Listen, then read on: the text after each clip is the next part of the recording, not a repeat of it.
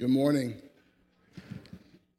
My name is Spencer Brose. I'm the lead pastor here at St. Stephen's Church, and it's a blessing to be here with you wherever you're here may be, whether you're here in the building or joining us uh, virtually from elsewhere. Uh, so, if you were with us last week, you, you may recall that we did something similar as far as seating separation, except we were on opposite sides.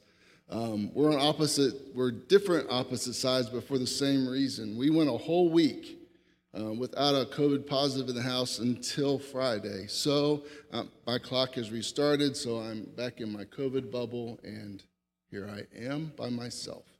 Um, this, uh, so, uh, but we, we, we had all kinds of plans in place um, just in case. And, uh, but here we are. Here we are.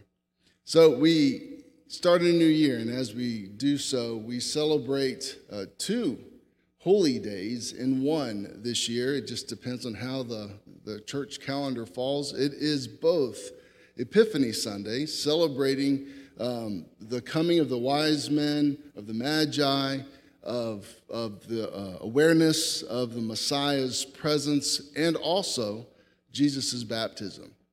So, children's message took us to the Magi and we jump, let's say, 30 years um, from the Magi to Jesus' baptism.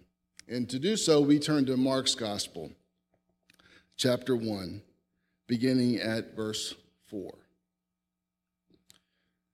So, John the Baptizer appeared in the wilderness, proclaiming a baptism of repentance for the forgiveness of sins and people from the whole Judean countryside and all the people of Jerusalem were, were going out to him and were baptized by him in the river Jordan, confessing their sins.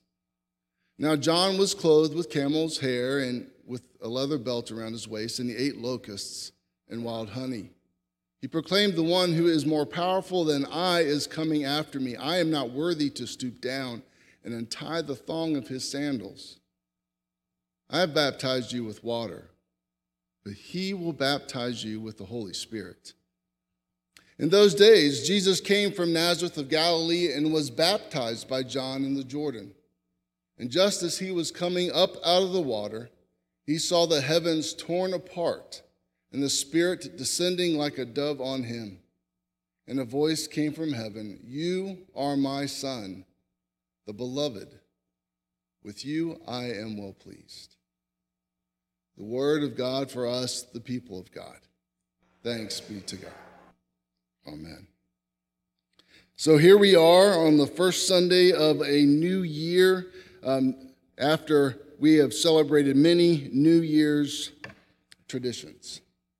Some have traditions that involve um, noise, others with food, and uh, several other ways of celebrating. Um, and most of these things that we do find their roots in some really old traditions, even if we don't even remember where they come from. The New Year's Eve, the New Year's kiss, that is an old tradition uh, so that you kiss the person that you hope to keep kissing. That's where that comes from. Making noise, uh, you know, whether it's firecrackers and fireworks, um, around the world, Denmark, they throw plates and glasses against each other's front doors. Um, other people um, do other loud things to, and it all goes back to these old traditions of driving away demons and darkness. Some people, it's about the food. Are there any, what is it, black eyed peas and collard green folks? Is it black eyed peas and collard greens? Is that what? What was that? And cornbread. Yeah, folks, see, yeah, no, I didn't do that either. But some people, there's certain foods that we must eat that as we ring in the new year. Some of them are to bring luck, uh, some of it's just because that's what we do.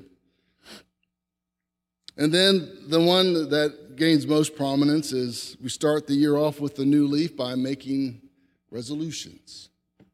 I resolve to be more to be less, to do whatever, um, starting a new year. And all of it is the focus on the coming year, improving our chances making the best of the possibilities, starting off on the right foot.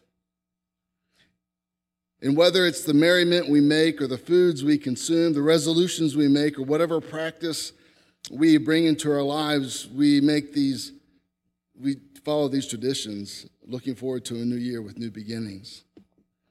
But the reality is, we don't have to wait till July 1st to start new stuff, and for the most part, we know it. We're aware on some level that every day is an opportunity to begin again. My fifth grade teacher at Dale City Elementary, Mr. Staunton, had all these sayings that he made us say at the beginning of our class. We didn't say them all at one time, but he had different ones that we would say on different days. And they were groaners. Every last one of them was a groaner. However, there was truth in most, of, well, there's truth in all of them, if I'm going to be honest. One of them was be your best best educated students today. That was corny. But the one uh, that I think of about um, when I think about New Year's, and, but mostly about new beginnings, is that today is the first day of the rest of my life. Today, not what's today? June 7th, I mean January 7th, not January 1st, or not just those days, but any day is the first day of the rest of my life. Every day is an opportunity for a new beginning, to take a next step in the right direction. And particularly as the people of God, thinking about how we live more fully into our faith, to become more fully who we are meant to be as God's people. So this year we begin with a focus on our continuous process of becoming, and specifically of becoming God's people. Being God's people is both a current reality, but it's also a lifelong pursuit. We are in faith God's people now, but we are also always striving towards the goal of our faith. And that goal is not just the question of our salvation, though it begins there. Sometimes we put all of our emphasis in, on that basket, but in our understanding of faith as people who, uh, of, the, of the Methodist, of the Wesleyan way of faith, this act of becoming lies on the other side of the door of salvation, as John Wesley, the founder of Methodism, himself described it.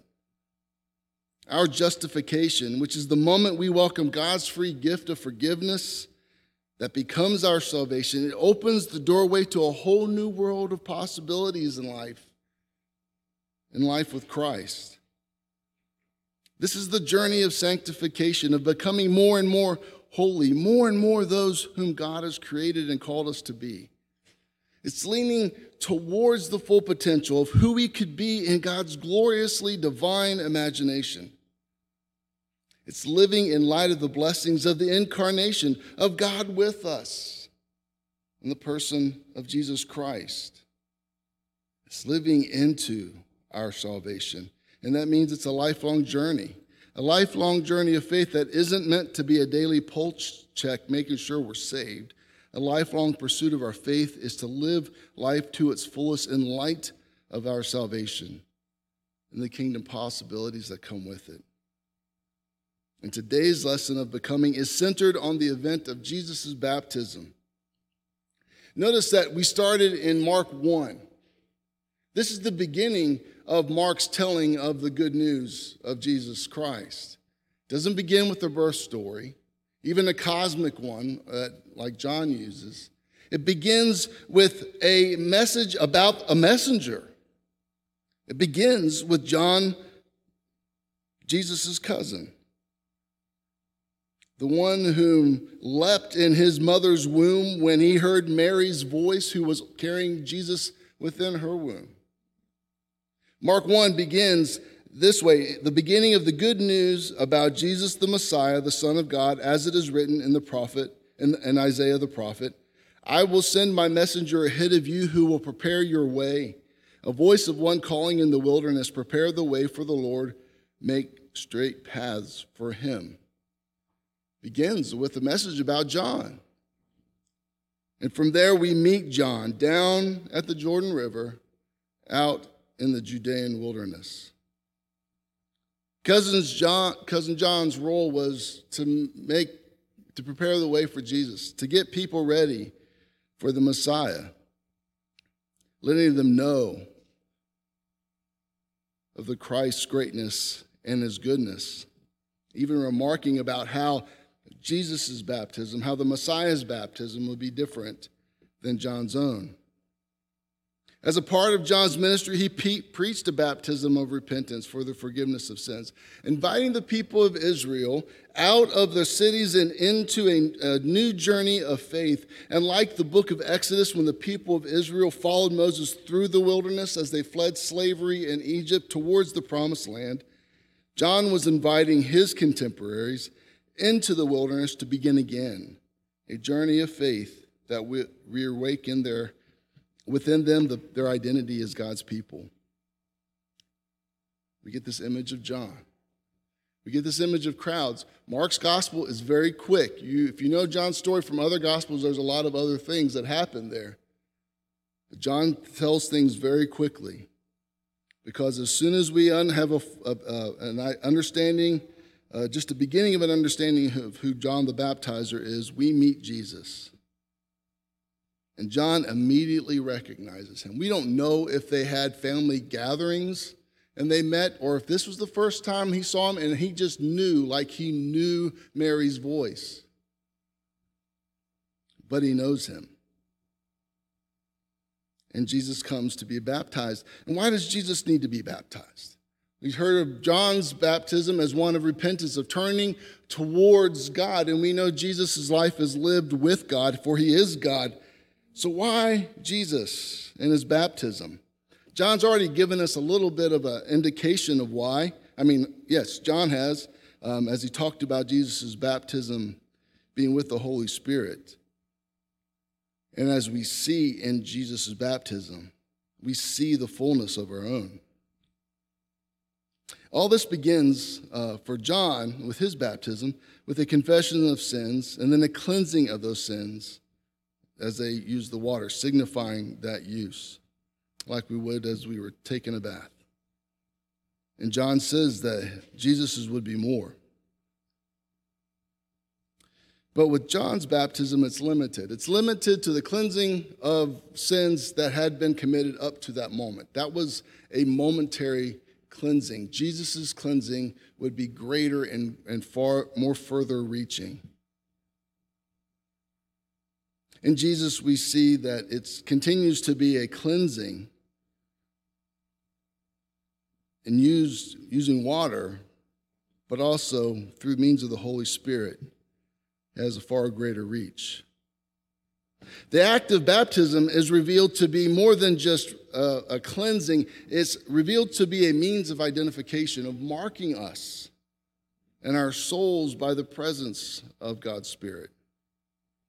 For the crowds that John had attracted, that understanding of who they were as God's people leads them to repentance as we as acknowledging limitations and brokenness. And in Jesus, there's no need.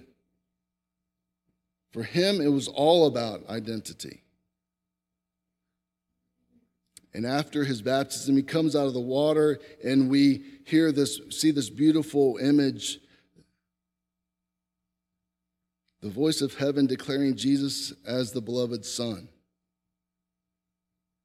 And for us, it's meant, those words are meant to be echoed every time we recall our baptism and our identity as those who have been baptized. Remembering that we are children of God, beloved and cherished. So, what's the lesson in all this for us? You may already see it and, or, uh, and, and know it and understand it, but how does this relate to us? We're not Jesus. We aren't those crowds. And I'm not John the Baptizer. So for us, it becomes an invitation of becoming. An invitation to a journey of faith as we remember and reaffirm who we are, who we are becoming, and who we belong to. It's about invitation and repentance, identity and affirmation. In our Wesleyan tradition as, as a United Methodist Church, we understand that God is already at work in our hearts before we even know who he is, much less say yes to him. John Wesley would call that the prevenient activity of God's grace working within us before our awareness of it. And there are many ways that grace is acting preveniently in, in, the world, but one of those is through an invitation to know and to respond to God. And there are those around us, like John, who give us that opportunity. But it is God who issues the invitation and opens our spiritual eyes to his love and grace, saving grace. John's call to repentance is an invitation to start a spiritual journey towards God.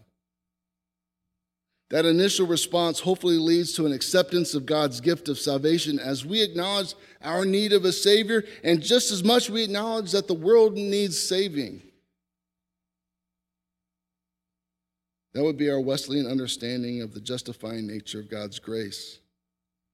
There are multiple facets of grace, and they don't all act at once. Often there is interplay, but mostly they build one upon the other. And once we've initiated that response, we ourselves confess, repent of our sins. It's the ongoing acknowledgement that we are still becoming, that we still fall short of God's will, and that we still have room for the Holy Spirit to grow within us so that we may meet it when we say, Not my will, but yours be done, O Lord. I love the language Mark uses to describe the moment following Jesus' baptism. Jesus saw heaven being torn open and the Spirit descending on him like a dove and a voice came from heaven You are my son, whom I love. With you I am well pleased. Not only is this a picture of the Trinity, Father, Son, and Holy Spirit, all in one moment, but we also hear language that echoes Genesis. It's in Genesis 6 that we hear similar language of the heavens being opened. In Genesis 6, in the flood story, the windows of the heaven were opened. But this time, rather than signaling doom and destruction, this brings a sign of God's pleasure in the initiation of our salvation.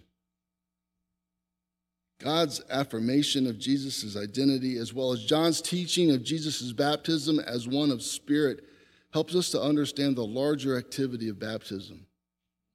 We see that our baptism is more than just an event that cleanses us from our sins up to that moment. It cleanses us of sin with a capital S, not the individual acts, but the burden of our bent towards sinfulness.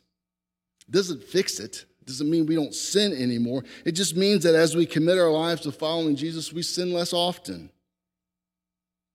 As we allow the identity of being God's people to grow within us pushes away that inclination towards sinfulness. It means that now we have a capacity indeed to sin less the more we grow in the likeness of Christ. And as the Spirit within us grows more and more in godliness, it becomes less about not sinning and more about walking in the likeness of Christ. And it becomes like what we read in Micah 6, verses 6 through 8. With what shall I come before the Lord and bow myself before God on high? Shall I come before him with burnt offerings, with calves a year old?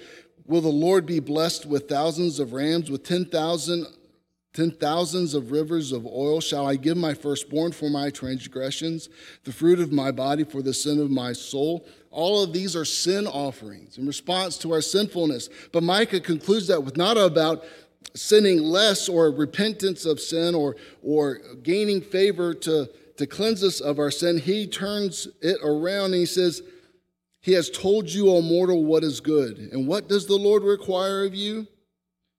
But to do justice, to love kindness, and to walk humbly with your God. Our baptism is an identity and a transforming gift it enables us to live into the fullness of our faith. It does not, it, it does enable us to sin less often, and that's important. But more importantly, it empowers us to do justice, to love kindness, and walk humbly with our God. That's what John Wesley described as the sanctifying nature of God's grace, increasing in holiness in response to our salvation. This is where, when I was preparing my sermon, I was like, but I've got like five other points, but I won't. Don't worry. So let me stop with this. If you not, have not received the sacrament of, of baptism and want to learn more about it, what it means to be marked by God's Spirit and identified as an active part of the family of God, I invite you to come contact Pastor Minu or me and we'll talk about it. If that's too intimidating, find a trusted person of faith and speak to them first, and then come to Pastor Manu or I, and we'll talk to you about that and what it means to be marked by the Holy Spirit to become one of the baptized. If you are baptized, as we hear and read again the story of Jesus' baptism, I invite you to remember. Remember who you are, who you are becoming in and through Christ Jesus, and to whom you belong. And while we may not see the heavens torn open, a vision of a dove descending, or hear a voice of affirmation, trust that in your baptism you were marked, claimed, and affirmed as a beloved child of God. Now go and live accordingly. Amen.